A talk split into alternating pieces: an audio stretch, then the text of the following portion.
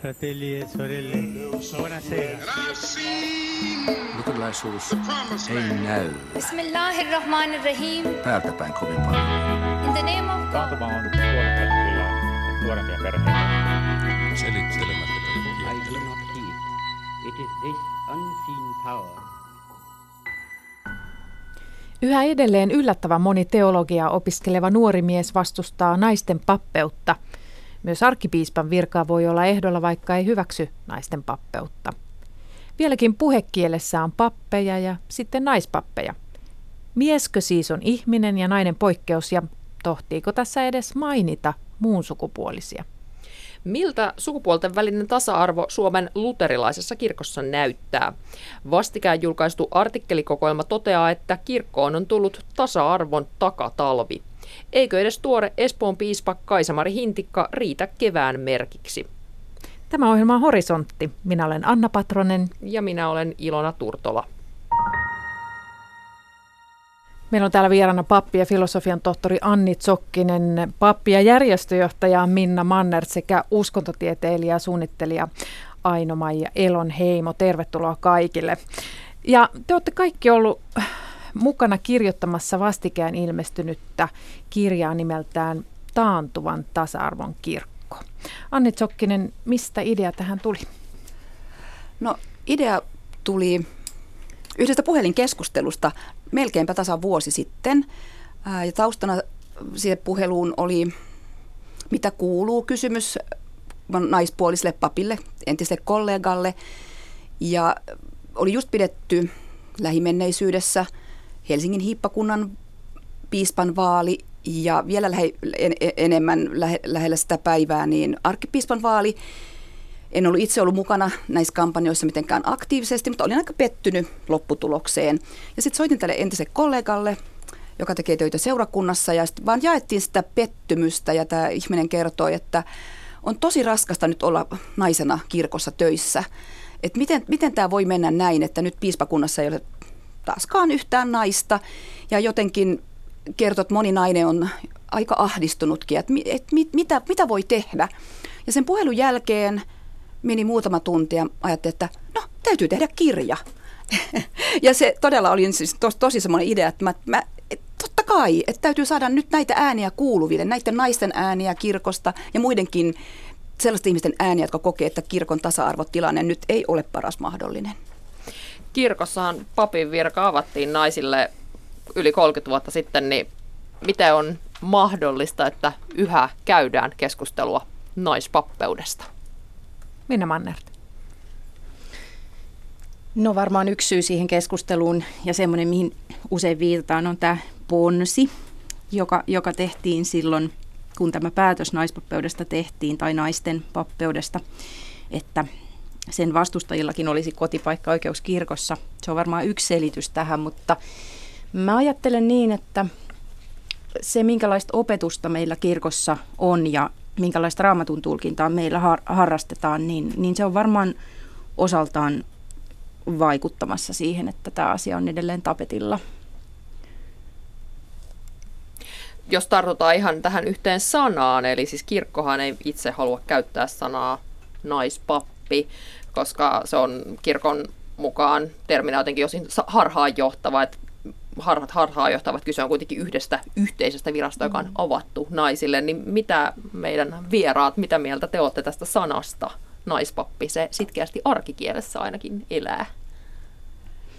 Anne. No, tämä on aika hankala kysymys, että, että tässä meidän kirjassa aika moni naispuolinen pappi, tai useat sanoo pappisnainen, kritisoi sitä, että se pappeus jotenkin sukupuolitetaan. Että minkä takia pitää kuvata, että joku on naispappi. Eli se on kyllä aika paljon pannassa se sana. Ja sitten toisaalta mm, se, on, se on vaikea. Se on vaikea. Mitä sä Minna ajattelet? No kyllä mä itse mieluummin käyttäisin yhteisen pappeuden käsitettä, mutta siihen ollaan niin totuttu, siihen naispappeussanaan, että kyllä se itseltäkin aina lipsahtaa. Ja, ja sitten toisaalta silloin, kun juhlittiin tätä yhteistä pappeutta, niin mua ärsytti se sana yhteinen, koska jotenkin mä ajattelin, mä koin niin, että sillä myös painetaan tätä sukupuolikysymystä tietyssä mielessä alas. Että harvoin sitten, tai nyt tässä kirjassa puhutaan ja silloin jotkut puhuvat, että nyt juhlitaan naisten pappeutta, naisten pappeutta, 30-vuotista uraa. Ja se yhteinen pappeus tuntui musta jotenkin tosi laimeelta. Mä ymmärrän sen niin kuin kirkkopoliittisen ää, niin kuin syyn, miksi sitä käytetään, mutta silti musta tässä suomalaisessa kulttuurissa, yhteiskunnassa ja, ja kirkossa, joka on tietenkin osa yhteiskuntaa, niin, niin tämä sukupuoliero on meille aika vaikea kysymys. Mm. Näin niin kuin vanhana feministinä se kuulostaa musta just samalla tavalla hirveän... Ää, menneisyydeltä, koska yhteen aikaan puhuttiin naistaiteilijoista, naismuusikoista, naiskirjailijoista, naistutkijoista, nais sitä ja tätä, ja se naisetuliite oli niin kuin esimerkiksi tieteenalojen edessä. Ja sellaisestahan kyllä niin kuin nykyisessä esimerkiksi yliopistollisessa sukupuolen tutkimuksessa ja muussa on ajat sitten jo niin kuin luovuttu, mutta kirkko on joissakin asioissa niin kovin hidas ja niin kovin jäljellä, jäljessä, että myös naispappi pitää erikseen korostaa siinä. Mm, Minna Mannet, se yhteinen pappeus mulle myös jotenkin kauniisti kuvaa sitä, sitä asetelmaa, että nainen ja mies tai erilaiset ihmiset voidaan, voidaan palvella Jumalan palveluksessa rinta rinnan ja tulee mieleen yhden mun pappipariskunnan toisen osapuolen kommentti just siitä, että miten ihanaa on palvella yhdessä messussa, koska siinä niin kuin näkyy sitä Jumalan luomistyötä ja papit saa niin kuin yhdessä olla rinnakkain. Niin tämä on jotenkin semmoinen kaunis, kaunis kuva ja mielikuva itsellä. Joo, e, todellakin tämän kirjan nimi on Taantuman tasa-arvon kirkko, e, eli se puhuu siitä, että tasa-arvo jollakin tavalla menee taaksepäin kirkkoinstituutiossa, niin e, kerrotaan nyt vielä, että miten se, miten se ilmenee, että se tasa-arvo on ottanut takapakkia, että on tullut tämmöinen takatalvi. Minä Manne? No mun mielestä se ilmenee ainakin tämmöisenä sukupuolisokeutena, eli ylipäätään kysymys tasa-arvosta, niin monet valtaa pitävät kirkossa ei tunnista sitä minkäänlaiseksi kysymykseksi, vaan on sellainen illuusio, että tasa-arvo on jo toteutunut. Onko nämä valtaa pitävät aina miehiä? Ö, osittain. Jos ajatellaan kirkkoa hallinnollisena organisaationa, niin sen vallankäyttäjistä ja vastuunkantajista valtaosa on miehiä, ei pelkästään piispoissa, mutta toki tämä ilmiö koskettaa meitä kaikkia ja me ollaan varmasti sisäistetty näitä rakenteita omaan ajatteluumme. Uskalletaanko kirkossa keskustella vallasta, vallankäytöstä? No Ruotsin kirkossa varmaan. Mm. Olipa diplomaattinen vastaus. Musta on just se niin kuin teema, mistä on tosi vaikea keskustella kirkossa ja josta just pitäisi keskustella kirkossa. Ja nimenomaan, niin kuin, että valta on aina sukupuolittunutta. Ja mä vielä palaan tuohon, mä oon eri mieltä, tai mulla on eri näkemys tästä edelleen tästä yhteisestä pappeudesta, että se on musta kanssa kuin kirkon himmailevaa niin kuin tyyliä puhua. E, että mikä tässä kirjassa meidän, meidän teksteissä tulee ilmi, että sukupuoli on tosi hankala kysymys. Sitä voi niin kuin katsoa niin monelta näkökulmalta.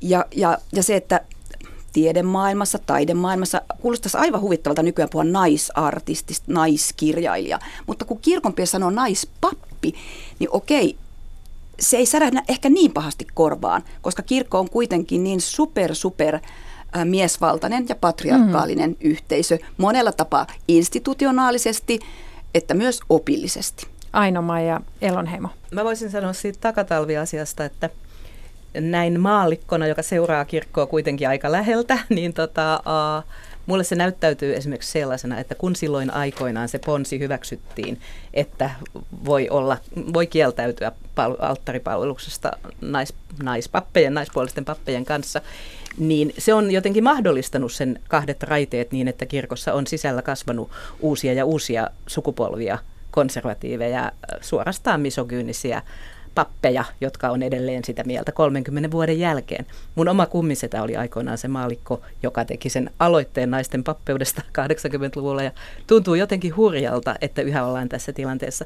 Ja sitten toisaalta tämä samaa sukupuolta olevien avioliittoasia, joka koskettaa mua läheisesti, niin tuntuu myös hurjalta kuvitella, että ollaanko me 30 vuoden päästä siinä tilanteessa, että on kahdet raiteet ja saa vihkiä tai ei saa vihkiä ja jossakin saa vihkiä ja näin. Että jotenkin niin kuin, Takatalvi on ilmeinen, mutta toisaalta voidaan ajatella, että toisenkinlaisia merkkejä onneksi on. Oliko Minna Mannertila lisättävää? No mä voisin jatkaa vielä niistä sukupuolisilmälaseista, että miten, mitä se käytännössä merkitsee, niin, niin mä koen niin, että kirkossa ei ehkä tunnisteta ollenkaan sitä epäreilua kilpailuasetelmaa, minkä tämä patriarkaalisen vallan historia on aiheuttanut kirkossa. Että se olisi niin se lähtökohta, että ensin pitäisi tunnistaa se, että on jotain miesten välisiä verkostoja, homososiaalisia rakenteita, jotka niin kuin vaikuttaa siihen, miten me toimitaan tässä yhteisössä. Ja, ja sitten puhuttaisiin niistä turvallisesti saman pöydän ääressä. Et mun mielestä me ei olla, niin kuin, ei olla edes tässä vaiheessa, vaan keskustelu menee helposti siihen päähän, että ruvetaankin puhumaan siitä, että loukkaantuiko joku mies tästä asiasta, jota me olemme tässä kirjassa esimerkiksi nostaneet esiin. Ja tässä mielessä niin kun nämä ilmiöt on aivan samanlaisia, mitä yhteiskunnassa käydään muutenkin muilla sektoreilla.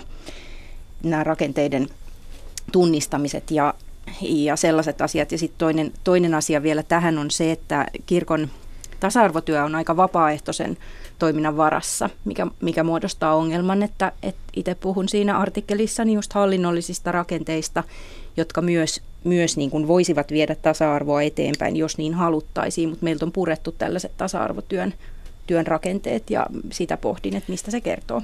No tässä taantumuksessa, niin eikö ole ikään kuin ketään, joka johtaisi eteenpäin kirkossa? Jatkaako Minna? No piispoilla on tässä asiassa varmasti paljon valtaa ja sananvaltaa symbolisina ja tämmöisinä symbolisina johtajina ja merkitysten luojina, motivoijina, mutta aika paljon ylipäätään tässä asiassa jää niin kuin yksilöiden harteille, että yksittäiset papit tai maallikot tai kirkosta kiinnostuneet henkilöt voivat, voivat ottaa ilmatilan haltuun ja puolustaa itse itseään, mutta se ongelman ydin on mun mielestä just siinä, että välillä tuntuu siltä, että kukaan ei puolusta naispuolisia pappeja ja heidän oikeuksiaan. Ja sehän tässä on surullista, koska, koska esimerkiksi itselläni fokus on aina ollut niissä haavoittuvammassa asemissa, asemassa olevissa ihmisissä – eikä sen pitäisi olla niin, että naispappien oikeuksia pitää vuonna 2019 jotenkin erikseen puolustella, mm. mutta ei koeta ehkä, että ollaan turvassa jollain tavalla. Hei, onko sillä merkitystä laajemmin näin niin kuin yhteiskunnallisesti, mitä kirkossa ajatellaan tasa-arvosta? arvon suhteen tai mitä tapahtuu kirkossa. E, e, eikö tämä ole vain kirkon sisäinen asia, joka ei sitten kosketa suurta osaa suomalaisia?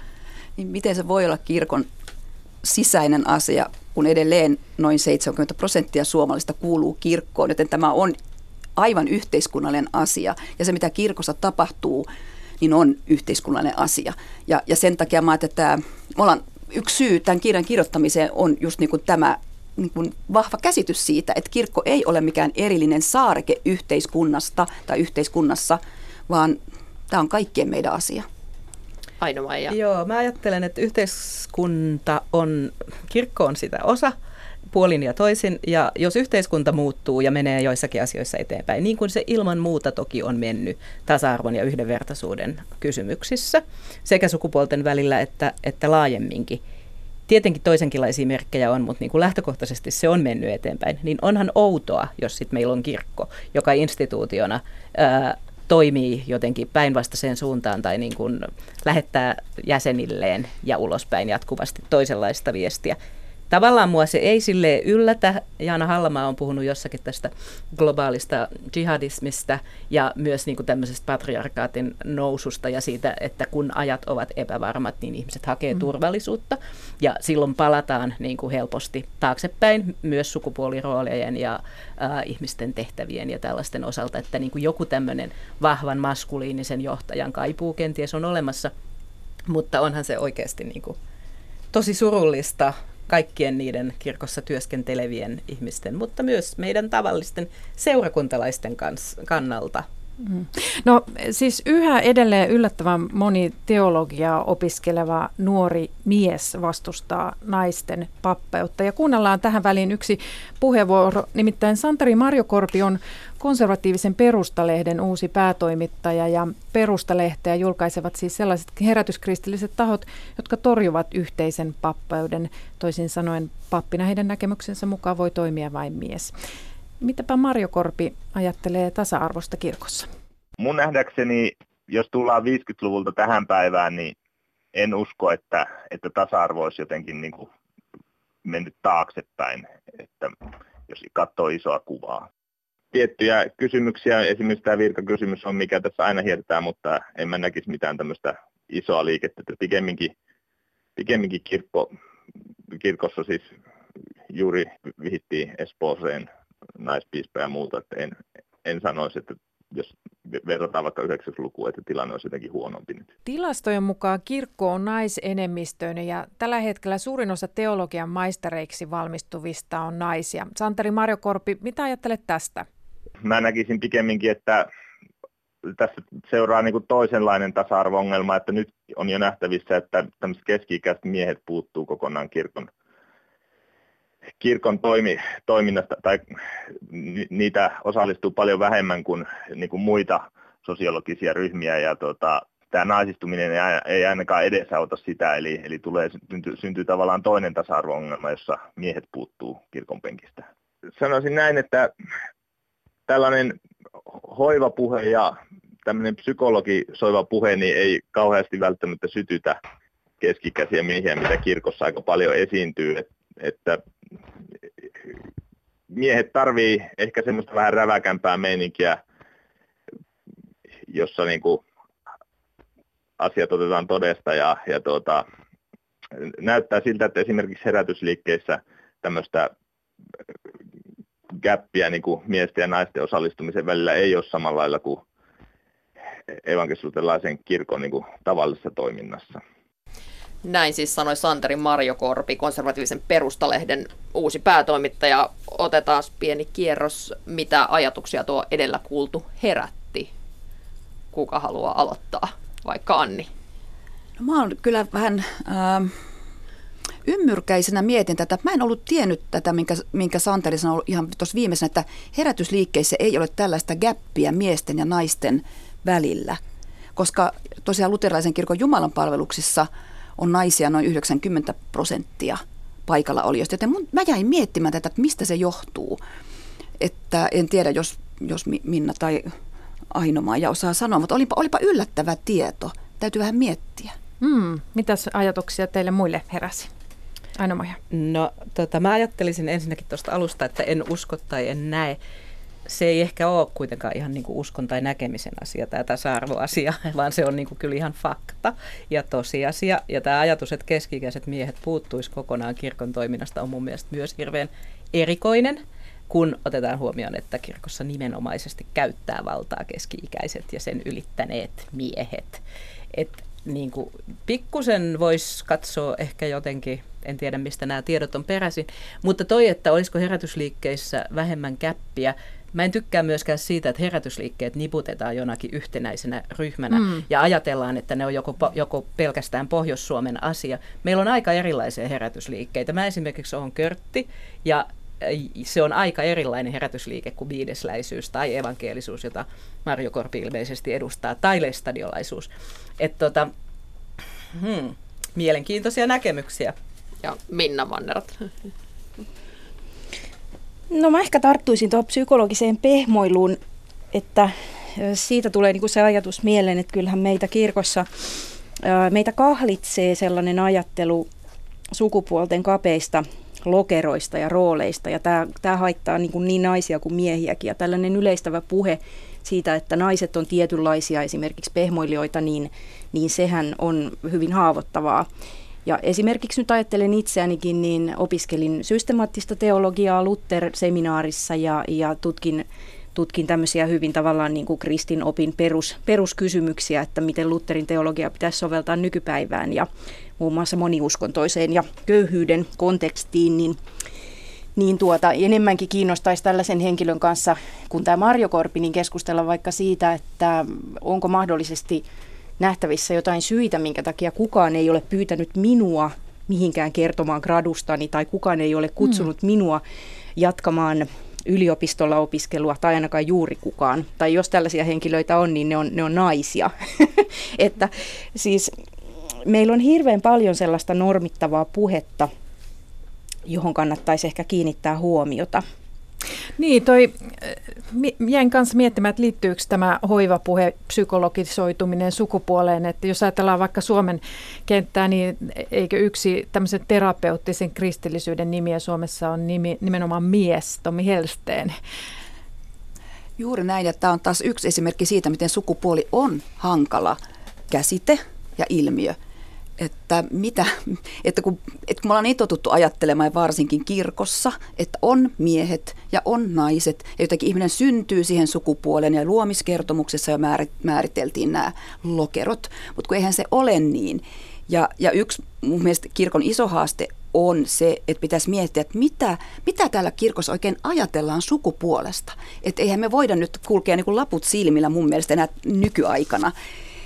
Että, ja, ja se, että joku sattuu putoamaan lokeroon nainen ja ajattelee, että olen nainen, niin ja ihmiset muutkin, että hän on nainen, niin eihän se kerro sen ihmisen ajatuksista mitään. Nainen saattaa aivan hyvin vastustaa naisten pappeutta.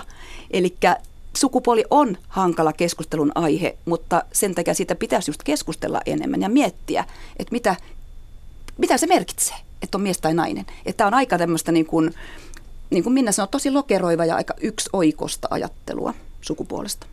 Niin, eli pitäisi myös tavallaan päästä jotenkin ehkä pois siitä keskustelusta, että no mistä nyt miehet löytää paikkansa ja naiset löytää paikkansa, että ei jotenkin just takertua tähän.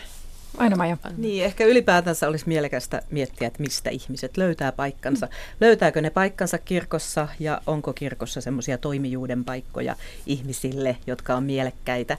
Et tällä hetkellä tuntuu välillä, että, että äh, seurakuntalaiset tai jäsenet on niin kuin jotenkin aika, miten nyt sanoisi, instituution armoilla tai toiminnan kohteina, että tietty semmoinen niin työntekijävaltaisuus ja niin kuin, uh,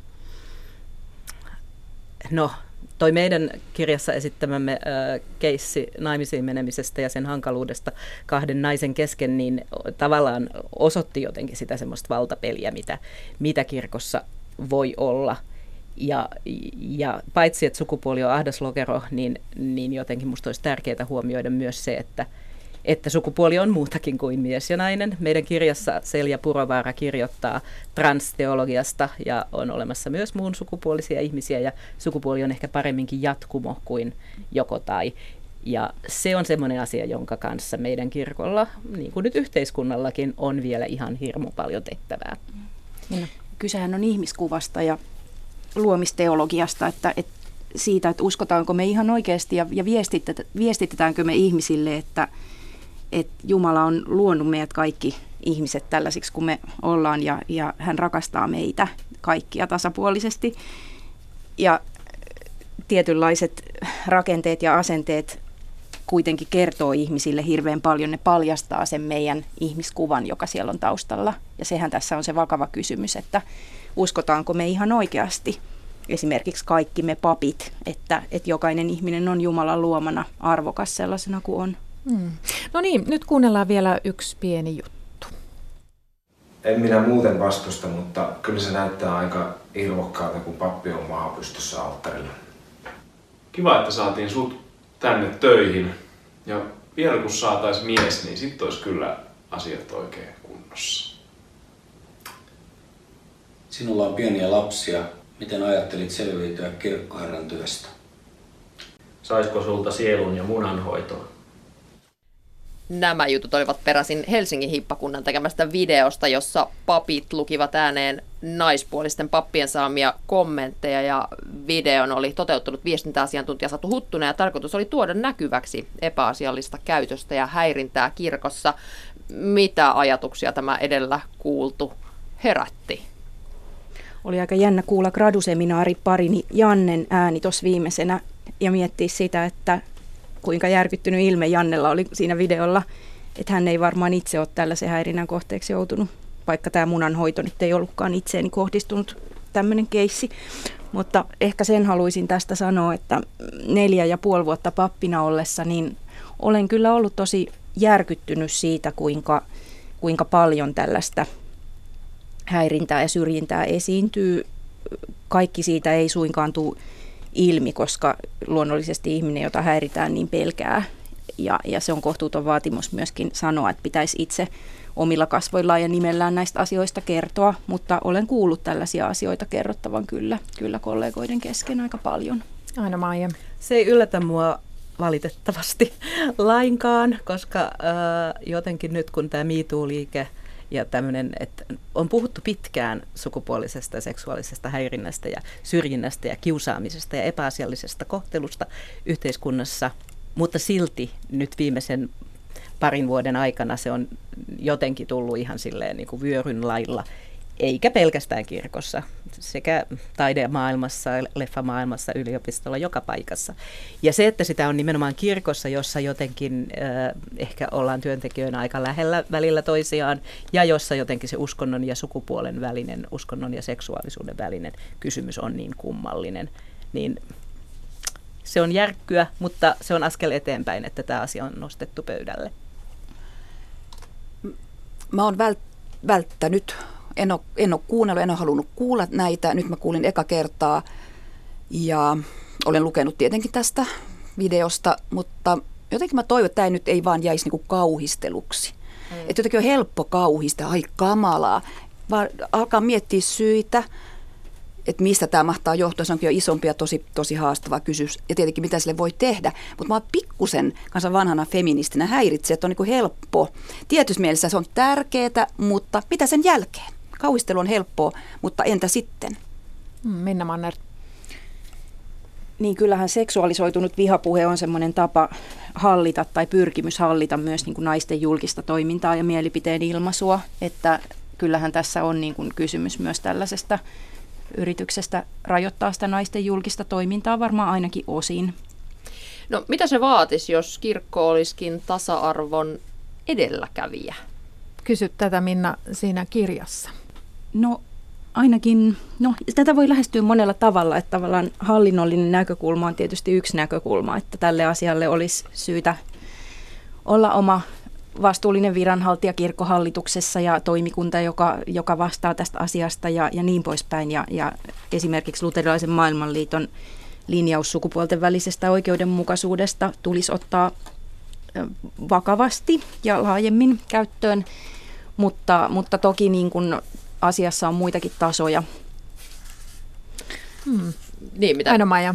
Mm. voisin sanoa, että uh, se vaatisi sitä, että etuoikeutetut ihmiset, joita on paljon, uh, katsoisi joskus peiliin ja tunnistaisi ensin ne etuoikeutensa ja tajuaisi, koska niin kirkossa kuin kaikkialla muuallakin yhteiskunnassa me pyritään jotenkin käyttämään valtaa yli ja ohi toisten, papit maallikkojen, miehet naisten, uh, aikuiset lasten ja nuorten, heterot, homojen, kantasuomalaiset maahanmuuttajien niin kuin näitä keissejä on monta.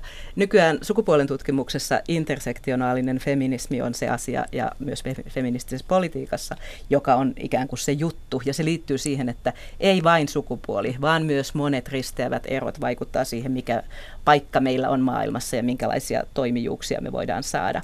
Ja se on ehkä se kysymys, jossa asti kirkko ei vielä valitettavasti ole, mutta mä todella toivon, että se pikkuhiljaa, niin kuin, mä en ole siis eronnut kirkosta kaikkien karvaidenkaan kokemusteni jälkeen, enkä aiokkaan erota, että mä luotan siihen, että kirkolla niin kuin, Kristuksen ruumiina maan päällä on mahdollisuuksia myös tulevaisuuteen. Hmm. Anni Tsokkinen. Oi, mä olen vaikuttunut näistä molemmista puheenvuoroista. Ähm, mitä, mitä, mitä voidaan tehdä, mitä voidaan tehdä, että kirkko olisi tasa-arvon edistäjä, niin mitä Minna sanoi, että ky- kyllä pitäisi myös miettiä sitä teologiaa, eli sitä, mitä kirkossa, miten kirkossa puhutaan Jumalasta tai millaisesta Jumalasta kirkossa puhutaan. Et se on musta kanssa tosi iso haaste, että on, on, onko meidän Jumala ää, kaikki rajat rikkoa, kaikkia ihmisiä ehdotta rakastava Jumala, vaan vai jonkinlainen muunlainen Jumala. Mm, näettekö te, että tämä taistelu on realistista? No totta kai, koska tasa-arvohan ei ole mikään reunahuomautus, vaan osa kirkon itseymmärrystä, niin kuin me tuossa kirjassa sanotaan, että ehkä pitäisi lopettaa myös sellainen puhe, että tämä on jotenkin raamatusta huolimatta ja kristinuskosta huolimatta tämä tasa-arvo nyt tässä ajankohtainen yhteiskunnallinen kysymys, koska niinhän ei ole, vaan kysymyshän on nimenomaan raamat, tämähän on raamattu kysymys ja uskon kysymys, tämä tasa-arvon edistäminen, kuten myös tämä valta-asetelmien arvioiminen ja, ja kriittinen tarkastelu, niin siihen Jeesus meitä kutsuu, että ei tässä niin kuin ei me niin puhuta omista keksinnöistämme tässä näin nyt. Mm. Tähän päätämme. Kiitos Anni Tsokkinen, Minna Mannert, Aino ja Elonheimo. Mä otin sen ensimmäisenä, että on mikä ihme vakava moite. Mä ikinä kuullutkaan mistään vakavasta moitteesta. Että mistä ihmeen hatusta ne vetää tämän. Mutta tietenkin mä niin heti kilistelin lasi. Mehän voitettiin tämä, koska ei semmoista ole olemassakaan kuin vakava moite. Että, että se menee jonkun rangaistusasteikon ulkopuolelle koko vakava moite. Mutta onhan tämä nyt ihan älytöntä sitten kuitenkin loppupeleissä taas tämä touhu. Tällä viikolla tuli kuluneeksi tasan kaksi vuotta siitä, kun tasa-arvoinen avioliittolaki astui voimaan. Helsinkiläinen pappi Kai Sadimaa vihki erään sateenkaariparin heti samana päivänä. Hän sai siitä hyvästä Helsingin tuomiokapitolilta vakavan moitteen, jota hän äskeisessä arkistohaastattelussa kommentoi. Se ei ollut varoitus, vain nuhde, jota kirkkolaki ei tunne. Kai Sadimaa valitti tuomiokapitulin päätöksestä Helsingin hallinto-oikeuteen vaatien moitteen kumoamista. Hallinto-oikeus on kuitenkin nyt jättänyt päätöksen tutkimatta, koska sen mukaan kapitulin moitteessa oli kyse huomautukseen rinnastettavasta kehotuksesta vastaisen varalle, eikä kapitulin päätös ole ollut valituskelpoinen. Lapualla, Oulussa, Espoossa ja Mikkelissä tuomiokapitulit ovat jakaneet sateenkaariparien vihkiöille kirjallisia varoituksia.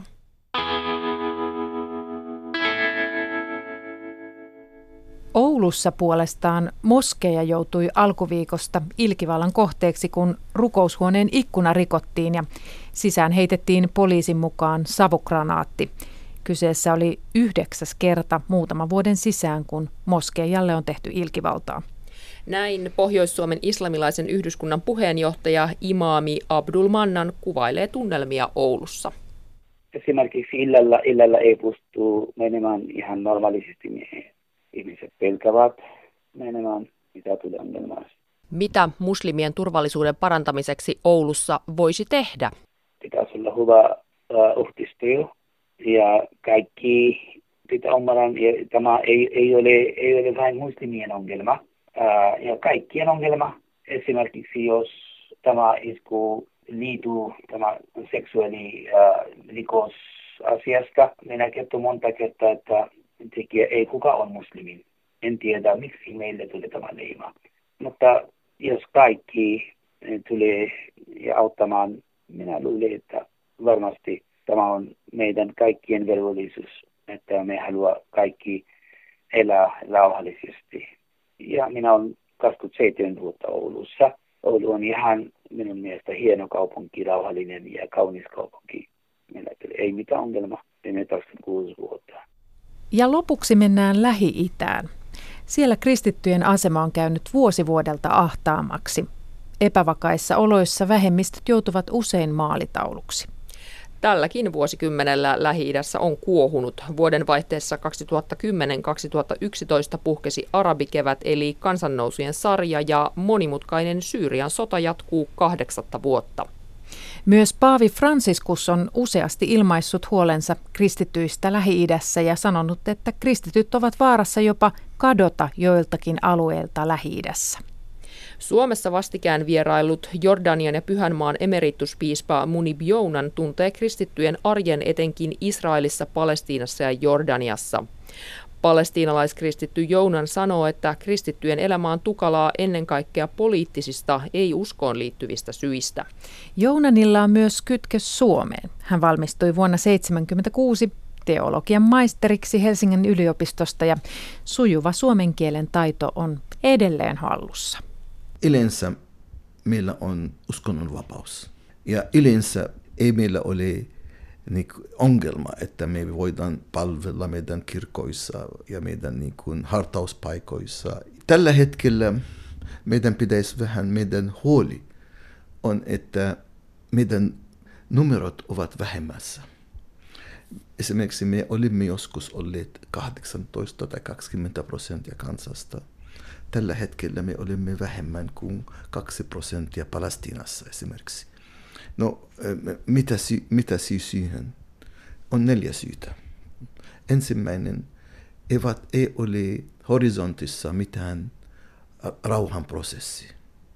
Tai ei ole rauha tulossa. Toinen asia on työttömyys. Varsinkin niille, jotka ovat alle 30 ja hyvin koulutettu, kun noin 33 prosenttia ovat työttömiä länsirannalla – Tämä merkitsee, että ihmiset etsivät paikka. Kolmanneksi, eh, miehetyksen määräyksiä ja mitä, miten checkpostia, jos eh, eh, mies ja nainen menevät naimisiin, toinen Jerusalemista ja toinen länsirannalta, se on vaikea saada lupia elää yhdessä ja saada niin kuin kan, kansalaisuus tai residence permit tai niin edelleen. Ja, ja muut asiat. Ja neljänneksi eh, eh, ekstremismin kasvu sekä Israelissa että Palestiinassa. Tämä neljä, nämä neljä syyt ovat siitä, että ihmiset ovat imigroimassa ja lähtemässä pois. Eli kristittyjen tilannetta sitä ei voi kuvata vainoksi, vaan syyt ovat enemmänkin poliittisia. Ja kyllä minä olen samaa mieltä, että kun puhuin näistä maista, niin kun yleensä minä sanon noin, että kun puhutaan Lähi-Itä, ihmiset yleensä yleistyvät. On, onko te vainot? Minä sanon rehellisesti, ei meillä ole vainoa emme ole niin kuin Syriassa tai Egyptissä tai esimerkiksi e, e, Irakissa tai Nigerissa tai Pakistan. Ei. Se on se poliittinen tilanne. Että minä en tykkää, että aina tuodaan tämä vaino. Vaino ei, jos on vaino, ja jos jotkut käytävät sen poliittiselle tavalle, se on vaarallinen. Pitäisi puhua koko ajan hyvin selvästi että kuinka vahvistetaan kristiä pysymään heidän maassa ja eivät imigroi, että he jatkavat Kristuksen todistuksen pyhässä maassa. Tämä on, tämä on se puhu, joka pitäisi puhua. No miten sitä voisi vahvistaa, että he voisivat siellä edelleen asua? Me voidaan vahvistaa heitä monella tavalla. Me kirkot, me haluamme tuoda toivo toivottomuuden keskellä. Ja kuinka minun mielestäni, että kasvatus, että kirkko jatkaa sen oman työn kasvatustyö, missä opitaan ja mitä vahvistamaan poikia ja tyttöjä, miehiä ja naisia. Kuinka he voivat tiedä, mikä on heidän identiteetti. Kuinka he voivat tällaisessa niin kuin, vaikeassa tilanteessa, eh, dialogissa, kuinka he käytävät heidän niin kuin, ja, ja elävät muslimien, juutalaisten ja kristitten eri kuntien kanssa. Kuinka me vahvistamaan naisten rooli patriarkissa yhteiskunnassa. Kuinka annetaan erittäin niin kuin korkeatasoita koulutusta. Minun mielestäni ensimmäinen asia, kuinka autetaan kirkkoja koulutta. Esimerkiksi meidän kirkon, kirkon lutaisen kirkon koulussa – 70 prosenttia meidän lapset ovat muslimia. Ja 30 ovat kristitti eri kirkkokunnista. 4 prosenttia ovat vain luterilaisia. Mutta me emme ole käännettäneet. Me emme ole käännettäneet vaan me haluamme, että muslimi on hyvä muslimi luterilaisessa koulussa ja kristitti on hyvä kristitti eh, eh, kristillisessä koulussa. Näin me opetamme, kuinka he elävät yhdessä. Ja näin vahvistamme meidän rooli. Mutta toiseksi, minun mielestäni kirkko täällä pitäisi enemmän puhua epäoikeuden mukaisuuden vastaan, joka tapahtuu pyhässä maassa. Ei saa kirkko olla hiljaa. Ja me, me vielä uskomme, että kahden valtion 67 rajoilla. Ja sitten Jerusalem pitäisi olla kolmelle uskonnolle, juutalaisille, kristitille ja muslimille ja palestinalaisille ja israelaisille. Mitä se vaatisi, että tuo toteutuisi? Rehellisesti vaati tahto. Onko kansainvälinen tahto olemassa? Tämä on se kysymys. Tämä on meidän kirkon työ ja kirkon työ siellä, että me haluamme kasvattaa sitten uusi sukupolvi, kuinka elää oikeudenmukaisesti ja rauhassa. Ja siksi me haluamme, että palestinaiset lapset ja israelaiset lapset rakentavat yhdessä siltoja. Tämä on, ja me haluamme opettaa heitä, kuinka elävät rauhassa ja oikeudenmukaisuudessa. Voi olla se vaikeampi, mutta se kannata ihmisarvon vuoksi ja kunnian vuoksi kannata mennä oikeudenmukaisuuden tien mikä on paras keino noille lapsille opettaa sitä oikeudenmukaisuutta. Vanhemmiltahan se esimerkki tulee. Kato, se on monipuolinen asia. Ensiksi pitäisi opettaa perheessä. E, toiseksi pitäisi opettaa myöskin opetussuunnitelmassa. Kolmanneksi pitäisi opettaa toisesta uskosta. Mikä on, jos minä haluan elää juutalaisten ja muslimien ja kristityn kanssa, minun täytyy tiedä, mikä toiset uskovat. Ja ei vain mitä on heidän usko, vaan miten on myöskin on, on erilaisuus samassa uskossa. Tämä on tie ymmärtämään toisia. Miten laajemmin Lähi-idän alueella vaikuttaa se, että siellä on ollut levotonta tai oli arabikevät, Syyriassa on jo monta vuotta sodittu. Miten tämä laajemmin vaikuttaa kristittyjen elämään? Totta kai, mitä tapahtui Syyriassa ja Irakissa, pelottaa. Se pelottaa meitä. Ja se vaikuttaa negatiivisesti. Että jos me näemme, että paljon niitä pakolaisia, jotka pakenivat Syyriasta, ovat kristittyjä. Totta kai, jos pommi on tulossa, et sinä odottaa, että se tuhot sinut. Sinä pakenit. Miten tilanne Palestiinassa, Israelissa, Jordaniassa on vuosikymmenten aikana muuttunut? Onko se mennyt parempaan vai huonompaan suuntaan kristittyjen näkökulmasta? Me olemme tottuneet, arabikristit, elämään 1400 vuotta muslimien kanssa. Me, tied, me tiedämme, kuinka me olemme erilaisia ja mitä meitä yhteyttä. Ja me olemme opettaneet, oppineet, kuinka elämme juutalaisten kanssa. Ja siksi rehellisesti sanottuna se tilanne ei ole uskonnollinen. Se on poliittinen ja tarvitsee poliittinen ratkaisu, ei ramatullinen ratkaisu.